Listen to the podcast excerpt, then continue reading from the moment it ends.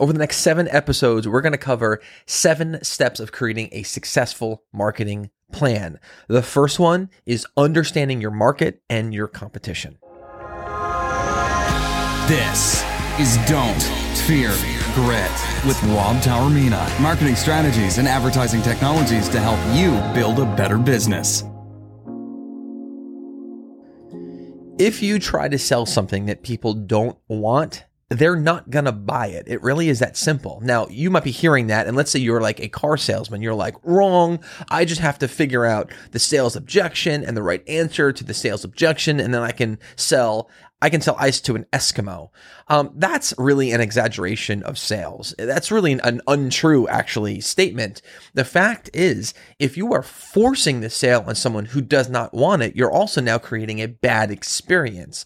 So that's why it holds true that if someone doesn't want to buy something, they're not going to buy it. So you can't sell it to them. But I'm actually going to switch the context and and really use that as a platform to under help you guys understand that if someone doesn't feel like they have a need for something, and if someone doesn't have a want for that particular product, then there's no reason for them to be, number one, going out to search for that product because they don't feel like they have a need for it. And maybe they have a lack of understanding for it. So therefore, they're not going to be able to be pushed. You can't push the sales of that particular product onto the, the customer. And I think that's a, that's a, a mistake a lot of I would not even a lot of new because even a lot of established businesses and entrepreneurs um, definitely go through seasons where they do this. But I would say that more often than not, I think the newer entrepreneur will be subjected to this particular uh, type of challenge, which is they don't understand market demand.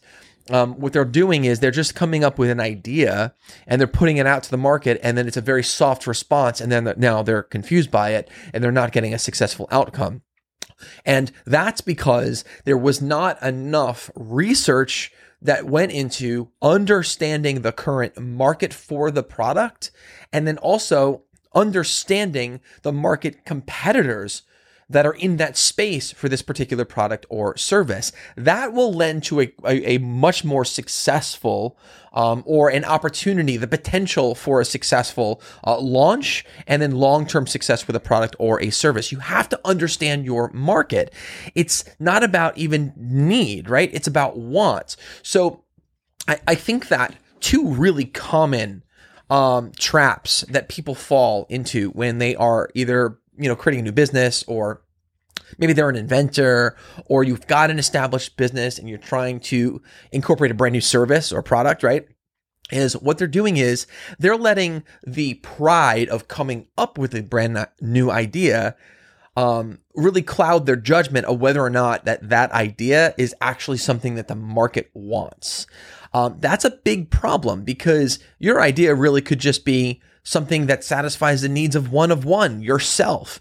And just because you want it does not necessarily mean everyone else wants it.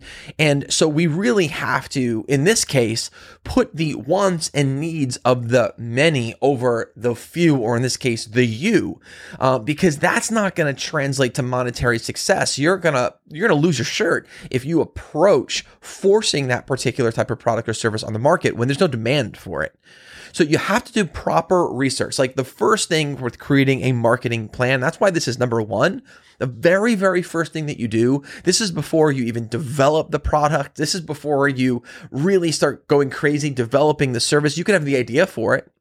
But before you become fully invested. I'm talking about this is past the prototype stage, you know, but before mass production stage, right? So before you go all that invest all of this crazy time and money, you need to do market research. Invest the time and money into market research. And you need to figure out what the market demand is. What's the current competitors in the space? What's the feedback from customers, right? You need to get all of that information because that's valuable. That'll help you fine tune your product or service so that it is something now that the market's going to respond to really, really well versus you forcing through your arrogance the product into the market and then the market just not responding to it. So remember, just because you say, Oh, I like it does not mean actually that everyone wants and needs it. So that that's a big, big thing. Now there's a few things here. Um, I would say not things. I would say there's maybe four, maybe we'll talk about four or five, four four methods that you can go about um, getting this type of information, um, market research, um, competitive competitor uh, uh, data. Right? There's there's four really good ways. Now there are more. Right? I'm not saying this is the end all be all type of thing, but there are four common ways that you guys can go out and you can get this data and you can analyze this data. So ultimately, you can position yourself for the greatest um, potential for success. Um, the first one is going to be uh, surveys, and uh, you could just do public surveys. You can you know create some type of um, you know one page website. There's a lot of other you know really great third party resources that already have these surveys done. Right, you can sign up for one of their services and and and just uh, outline and template out um, some some questions that would be valuable to you, and you just put this these surveys out there, and you let people participate them, and you monitor the feedback that you get. And all of that feedback is valuable in you developing the product for a successful launch or developing the service for a successful launch, right? So you can do public surveys and you can push them out to your email list. You can push them out to social media. You can even incentivize people to be able to come in and participate in these surveys. That that's also very, very common. The second method of collecting this type of data would be through interviews. And these are going to be the most insightful because these are going to be our one on one conversations with people who represent your target market. And nothing will beat a face to face interview for really diving deep because you can not only be collecting their data, like their, their answers, listening to their answers, but you can also get nonverbal responses. You could read their body language to see how they're responding to your product or service. So that's why the one on one interviews are going to be the most insightful and they're going to represent some really valuable opportunities for you to get the information you need to position yourself for success. A third option would be focus groups. Now, I'm going to put a little disclaimer with the focus groups because these are going to definitely be the most dangerous because focus groups are going to bring together, um, you know, they, they're going to be, yes, you're going to bring together like carefully selected groups of people who are going to fit like your target market or your potential target market.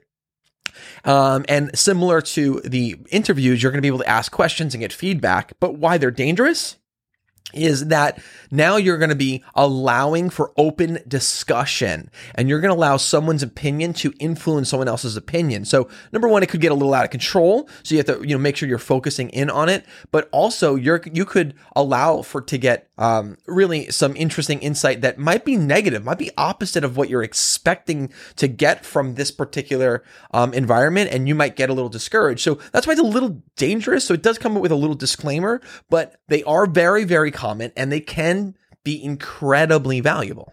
Now, the last one is observation, and this is probably the most powerful one. You know, during a customer observation, we'll call it session, someone from the company could be like taking notes while they watch and observe their ideal avatar, their ideal sort of customer or, or user engaging with their product um, or you know using their particular service and you know why this is so you know clever or and, and, and so powerful well this sort of like we'll call it like quote unquote like fly on the wall type of observation it's it's a great alternative to focus groups because it it's not only less expensive but you're going to see people interact with your product in a very natural setting without any type of you know forced influence um, on on that person or on each other. And the only downside is that you can't get inside of their heads.